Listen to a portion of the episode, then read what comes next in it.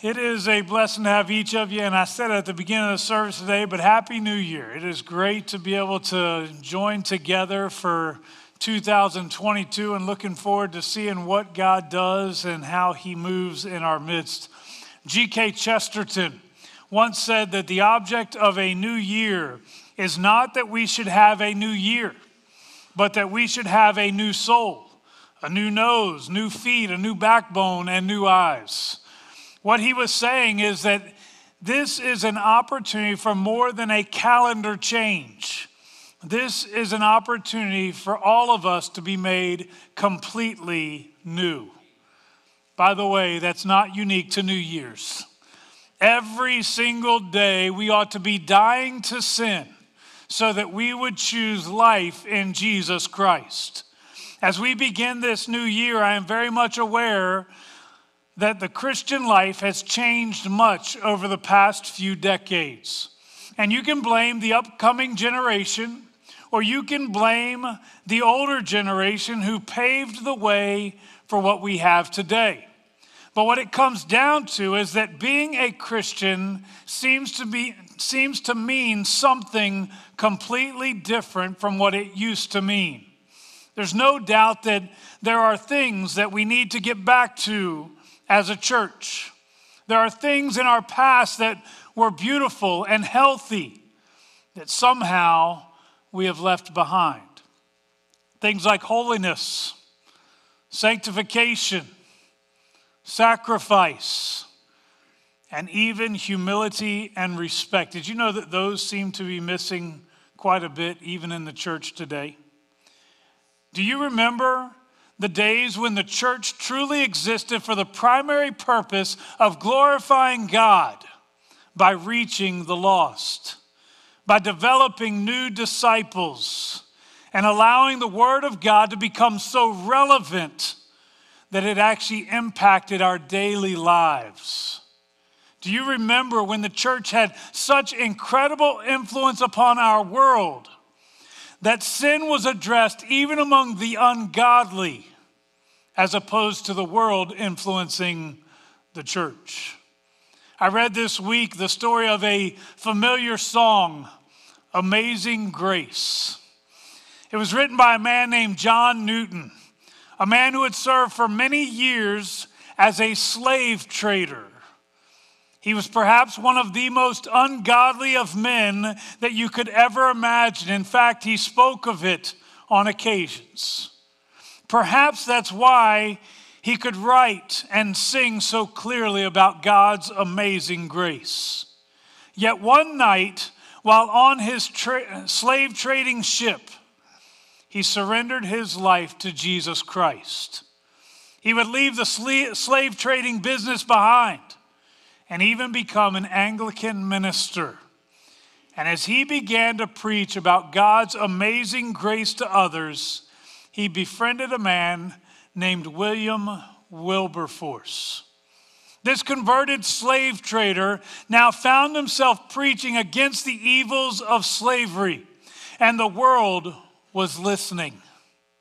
In fact, the first government to ever outlaw slavery was the British Parliament under the leadership of William Wilberforce. The church was changing the world. I could give you countless other examples where the church impacted our world. We look at that and we say, well, those are the good old days. But there's also the reality that some of the things from the good old days likely needed to change. For example, throughout the years, a sense of complacency and even laziness developed within the church. I know You'd rather hear me talk about all the good. It sounds much better. But the truth is, complacency and laziness permeated throughout the church, even among my generation and the generation before me. A mindset developed that suggested that we're all good as long as we've said a prayer, as long as we've been baptized, we've become church members, we've paid our tithes.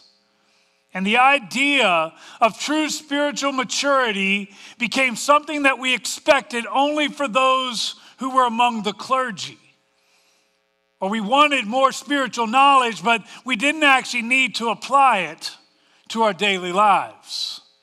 In other words, we went to Sunday school, soaking it all in, but failing to take it out of our seats and take this great truth to a hurting world that desperately needed it. What happened was we became focused on what happens within these four walls of the church. And we neglected the fact that there was a world out there that needed Jesus Christ. Well, the time has come for the church to get back to the basics. It's time for us to get back to doing the things that were foundationally right because they are still foundationally right. It is time for us to master the core of our faith so that we can truly experience all that God has for us. And that's what I want to focus on as a church for the majority of 2022. As we start this new year, I also want us to look at a new series. It's entitled The Church Reborn. It's a detailed look at the seven letters to the seven churches listed in the book of Revelation. They were churches that they had much to build on.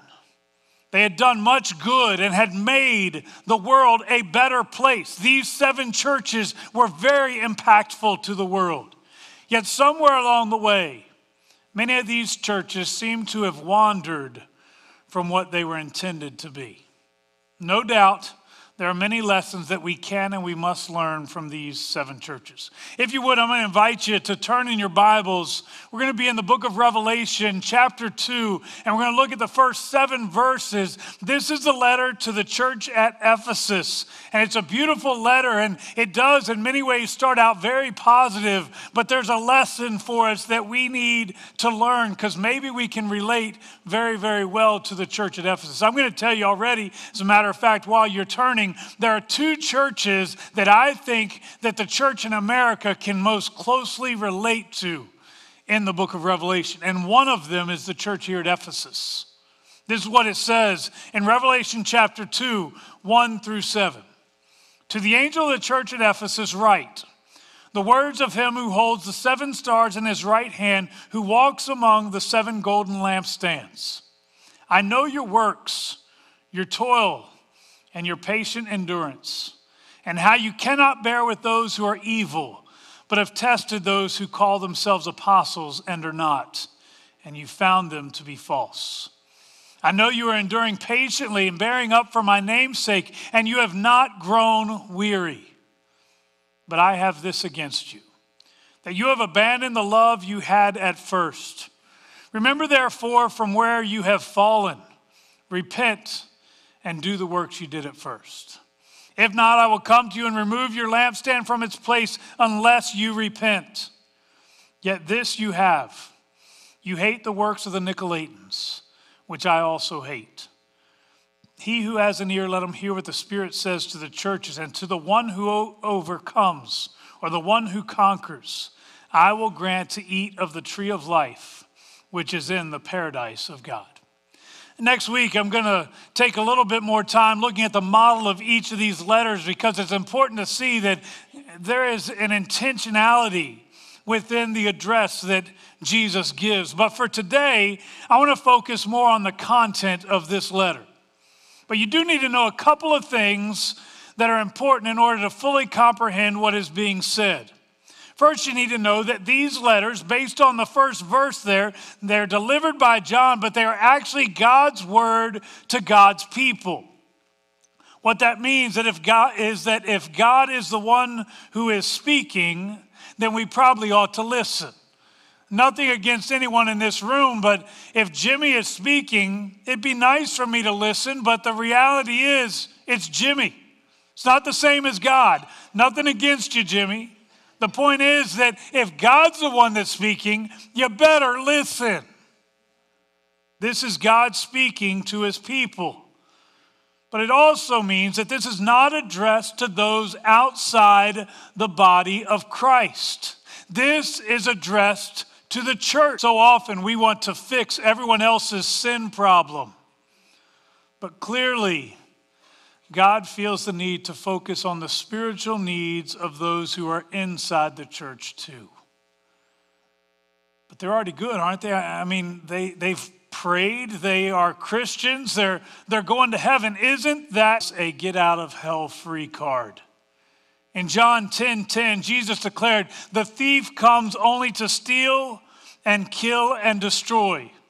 And then he adds, But I came that they may have life and have it abundantly. He's not just offering us life, he is offering us an abundant life. He doesn't want us to just get by so that we can avoid hell, but rather, he wants this life to be changed he wants us to be different. So the point is that God is very much concerned with the church. He wants us to be right with Him, so pay attention to what He says. He's talking to us. But I also want you to notice that it's not all bad. Have you ever been pulled into the principal's office or perhaps the boss's office? It can be a very scary experience as you often assume you must be in trouble. You're expecting some type of correction, or you're assuming that maybe you might even get fired. But those meetings aren't always for correction. Sometimes the principal or maybe the boss may just want to commend you for the great work that you've been doing. A couple Sundays ago, our youth ministry had the honor of de- delivering some honor of de- delivering some food to families in need within our community. We did so alongside the Clemson City Police Department. Of course, we simply came dressed in our normal attire. It was on a Sunday afternoon, so I was dressed similar to this. I think I had a red shirt on just because that's what you do at Christmas time. But the officers were in uniform. And you could sense the feeling of discomfort as officers walked up to the front doors. On one occasion, the officer was greeted with, What's the problem, officer? And you could hear it in the tone of voice that somebody was not happy that the police were showing up at their house. When she explained what we were doing, the resident's tone of voice changed significantly.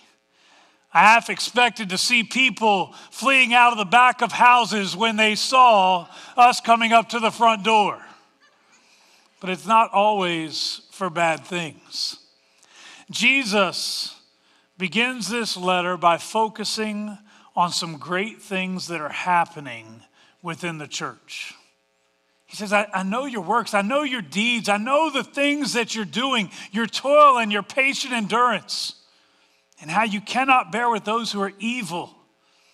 But you've tested those who call themselves apostles and are not, and found them to be false. I know that you're enduring patiently and bearing up for my name's sake, and you have not grown weary. You know what he's saying here?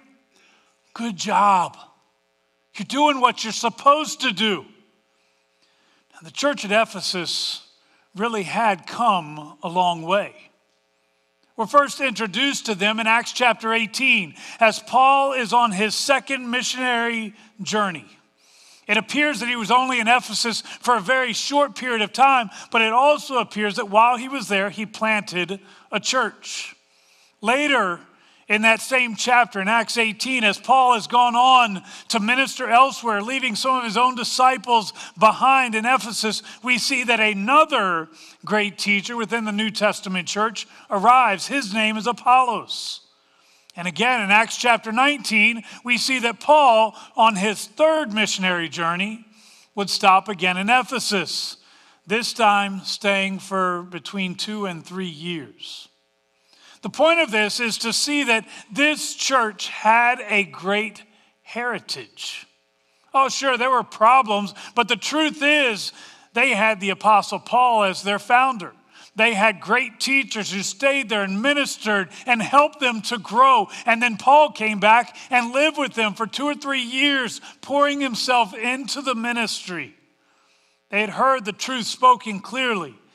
And although there were challenges that came with being in such a large, influential city, the church seems to have flourished. In fact, Acts chapter 19 reveals that one of the catalysts for Paul and his departure after his two to three year stint is the fact that people were almost entirely turning away from their sinful past. That's a church that's influencing the community. It tells us that the silversmiths who made the idols for the people that they came together to oppose Paul because people no longer needed their idols. Why did they not need their idols?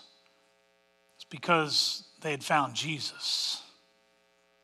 I remember an occasion when I was pastoring in Colorado that was similar. Our church was flourishing, experiencing incredible growth. We were there for about two and a half years, and during that time, that church about doubled. Well, among those whom we were reaching were several people from a nearby Mormon church. In case it's unclear, the Mormon church is not a Christian organization. They're not just another denomination, they are a cult. In fact, although they have sought to market themselves as Christian, their own scriptures refer to us, those whom we call Christians, as the whore of Babylon. And although I do admire the devotion which many Mormons have for their faith, they are not Christian. Anyways, one Sunday we had a couple of guests in our service. They were not very friendly, but they really weren't there to make friends. They wore name tags that revealed their affiliation to the Church of Jesus Christ of the Latter day Saints, aka the Mormons. They sat and they listened to the service and then made their way to the foyer in the back of the church. It was at that point that they began to confront several former Mormons who had begun to follow Jesus Christ. I can still remember my senior pastor quickly stepping in front of them to interrupt the conversation while he also thanked them for coming and going. Well, I imagine these blacksmiths who are losing their source of income because people realize that they no longer need them. They don't need idols, they found Jesus instead. The church at Ephesus would have persecution and the threat of death constantly because of who they were and because of how devoted they were to Christ. But they would not be deterred. They were fully committed to Jesus. What's interesting to me about this church is that they seem to be fully devoted not just to calling themselves Christians, but to holiness. They don't tolerate evil. They even they've been faithful to call out those who are false teachers. I'll tell you, this is a battle that still rages within the church. On the one hand, we are not to tolerate evil. God has called us to be a holy people. We've got a new ministry that starts up this Tuesday night to help people in recovery. And the goal is not to help people cope with their addiction, their pain, and their sin. The goal is to help people be set free from those things. We don't want to tolerate evil. We want to help people find the remedy, which is Jesus Christ. But we also have worked hard to even avoid some of the false teachers among us. I know that most people don't pay much attention to where we get our music, but we have tried as a church to avoid music that comes out of heretical churches. There are preachers out there, and this may surprise you. Maybe the only time you ever listen to preachers is when you come to church here on Sunday. If that's the case, great. Because there are some preachers out there that are not preaching the truth. Instead, they're preaching very much anti biblical teachings, and it's not acceptable. Yet these teachers are followed by thousands of people every single week. And I'm not just talking about people who said something that they regretted afterwards. I'm talking about people who blatantly teach things that they know are biblically wrong. And I don't want any of our people to get sucked in to any type of false teaching. So, as a church, we have sought to do what you see described here in these first few verses of Revelation. In fact, I would suggest to you that this church can relate very, very well to Ephesus. You're seeking holiness. We're seeking to root out those who are false teachers. And I say to you, good job. But there's also a word of caution. You see, if this letter to the church at Ephesus had ended in verse 3, we could all just sit around and feel pretty good about ourselves. Yeah, look at us. We're holy. We're calling people out. My guess is that some of us have felt that way at times. We've been obedient. We're not like those guys. So we just assume that we're all good. But Jesus continues with his address to the church at Ephesus. He says, But I have this against you that you have abandoned the love you had at first. In another version, this verse reads that you have abandoned your first love.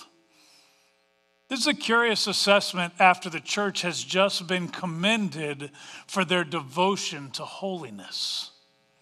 Think about it. You've been faithful. You've not grown weary. You have kept the law. You're calling other people to keep the law, but you have abandoned your first love. If they're choosing holiness, they're doing what's right, aren't they? I mean, you would think that sounds right. So, what did he mean when he said you have also abandoned your first love?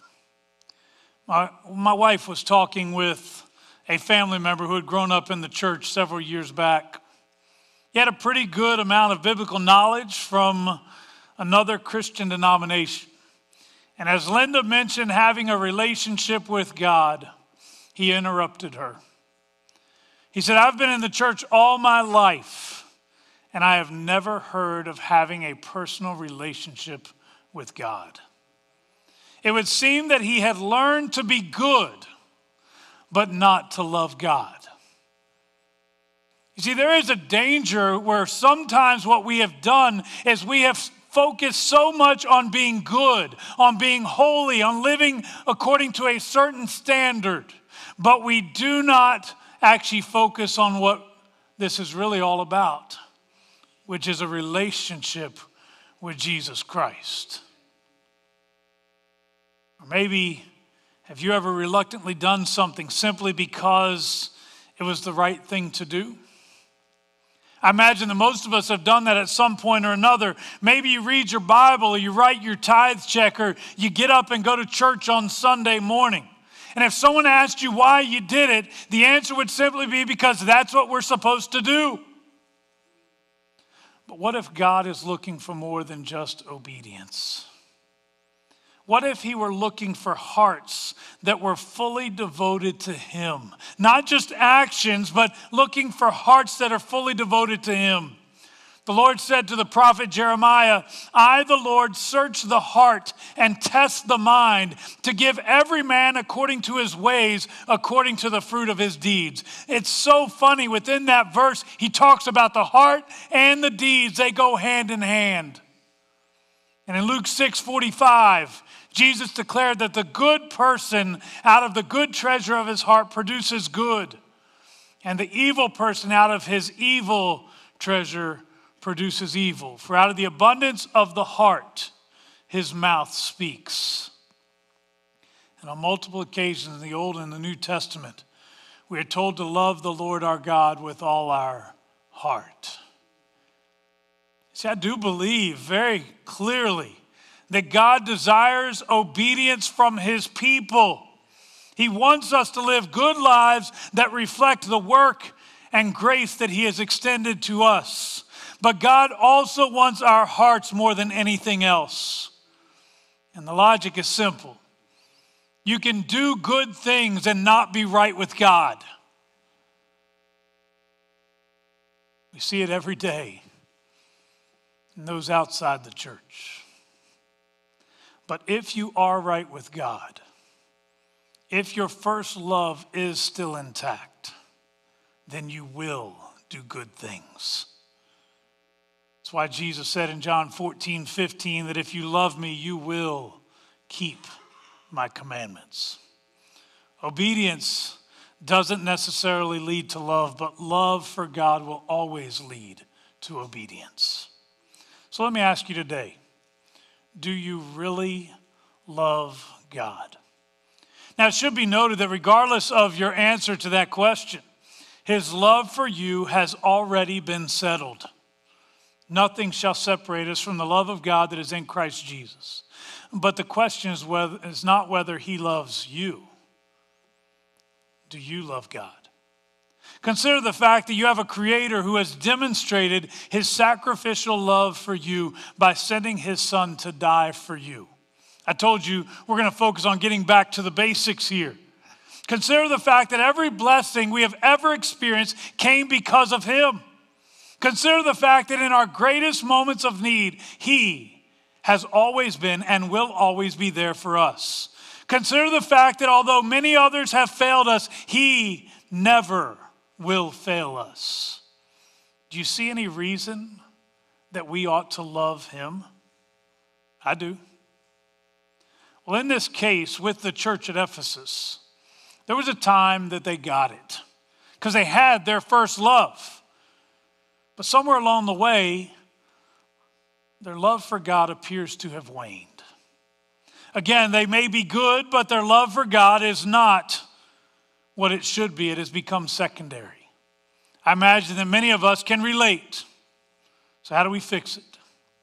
Jesus gives a recipe to make things right. Verse 5 tells us to remember, therefore, where you have fallen. Repent and do the works you did at first. Again, another version that says, Remember the height from which you have fallen. You were up here. This is where you were supposed to be. And now you find yourself all the way down here. Remember what it was like when you were up there? Within this verse, there are three steps to making things right. The first is to remember. Think back to when you first surrendered your life to Jesus Christ. Do you remember the, the passion that once filled you for more of Him? Do you remember the peace that overwhelmed you, knowing that all of your sins have been washed away? All of the regret and shame has been cleared. You have a clean slate. Do you remember the peace that you had? Do you remember the comfort in knowing that God loved you in spite of all that you had done? Do you remember the, the hunger that you had to change the world, or at least your portion of the world? Knowing that you had the most beautiful gift ever? Do you want that back? If so, you must, according to this passage, the second thing, first was remember, second thing is you must repent. I talked about this in our Christmas Eve service, but this is a turning away. You were going one direction, and now you're choosing to go the other direction. This involves confession to the Lord God, I have allowed my eyes to become more focused on wrong things as opposed to on you. Forgive. Help me to keep my eyes fixed on you. This is more than just something we say, this is a change of heart. The thing that God wants, anyways. That's where we started. And to make things practical, not just some abstract idea where you say, Yeah, I've prayed and I've asked for these things. Jesus instructs the church to go back and do the things that you did at first. Sometimes going back to our roots can be a beautiful thing. Maybe you've seen the Lord move in a particular place, maybe a camp meeting or a church or at a grandparent's home. And you know that this was the place where God showed up and He did something amazing in you. Going back to those places can be empowering. I know that I received Christ at a youth camp in Roanoke, Virginia. The youth camp just happens to be right off of Interstate 81. And every time we go past that, I point it out to my kids. That's the place where God showed up and changed my life. Going back to a place can be very helpful. But the instruction given to them is not merely to go back to a place, but to go back to a practice. The things you did at first, they were great. They helped you to grow in your relationship with Christ. So do it again. Think about it. There's no better time to get back to the basics of your faith. Commit today to begin a regular devotional life, a Bible reading plan. Don't start in a few weeks. You know, sometimes we have all these great plans. So often we make resolutions at New Year's. And I always get a kick out of people in November talking about what they're going to do starting January 1st. why are you waiting until January 1st? I don't even care. It doesn't make sense. This is the day that the Lord has made. This is the day that if we genuinely want to get back to where we once were, we need to make choices now so that we would be changed. I call on you as a church to go back and do the things you did at first. There's more to this passage, but for the sake of time, I'm going to stop there. I want you to know today I am proud of you as a church. This is a good church with people who have genuinely sought to live holy lives, and that is what God has called us to do. But I challenge you to make sure that you have not lost your first love. And I want you to be good. I want you to make decisions that honor the Lord. I want other people to look at your life and say, that's what it means to be a Christian. But more than that, I want you to know the relationship that Jesus Christ offers to you. It's not some offer of salvation for an experience that happened 30 years ago. My question is not, have you ever said a prayer so that your life could be changed. My question is are you experiencing that living relationship with Jesus Christ today? Have you lost that first love? Or do you need to go back and do the things you did at first? Let's pray. Father, as we come before you, Father, first of all, we are grateful for the grace you have extended to us. Oh, you have been so good. And we do have an incredible heritage. We have seen godly examples, men and women who have modeled for us what it is to be a child of God. Thank you for our heritage. Thank you for the way you have put things in place for us so that we would have the opportunity to experience you fresh and real.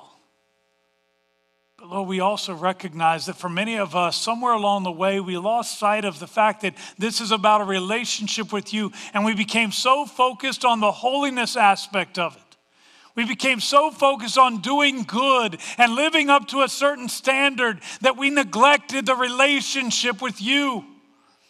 We believe very firmly, Lord, that you desire us to be those kinds of good, holy vessels But we believe more than that, you desire a relationship with us. Father, I pray today that you would make us holy, but make us holy because of the relationship we have with you. Or give us a hunger for more of you. I pray today for each individual in this room, each individual watching, that you would help us to get back to doing the things we did at first. Maybe that means being with the body of Christ. Maybe that means spending time in prayer. Maybe that means spending time in your word. Maybe that means getting out and serving and making a difference in the lives of other people. Father, whatever it is, I pray that you would get us back to doing the things we did at first, where our greatest desire was to please you. Not doing it just because it's right, but doing it because it pleased our Heavenly Father. Father, I pray today that you would become so real to us in the coming year. but let it begin here today. Lord, fill us once again with a passion for you. Restore unto us the joy of your salvation and renew a right spirit within us. And we will give you praise for what you do. In Jesus' name we pray. Amen. I want to encourage you this morning as we get ready to, to leave this service. If you are at that point where you know that you've fallen into the trap of doing good without truly developing your relationship with God, if you know that, go back and do the things you used to do. Maybe you need accountability. Find someone to walk alongside you, to encourage you. I got a couple people that I meet with on a regular basis, and the purpose of it is just to say, hey, how you doing in your faith? Are you growing? If not, what needs to change? Surround yourselves with people that are going to help you with that. Maybe it's from within the church here, the guys and ladies that are sitting around you right now. Let's make this the greatest year this church has ever experienced, not because of how good we are, although that will be a byproduct. Let's make this the greatest year this church has ever had because we knew Christ better than we've ever known him in our lives. Thank you for being with us this morning. Go in peace.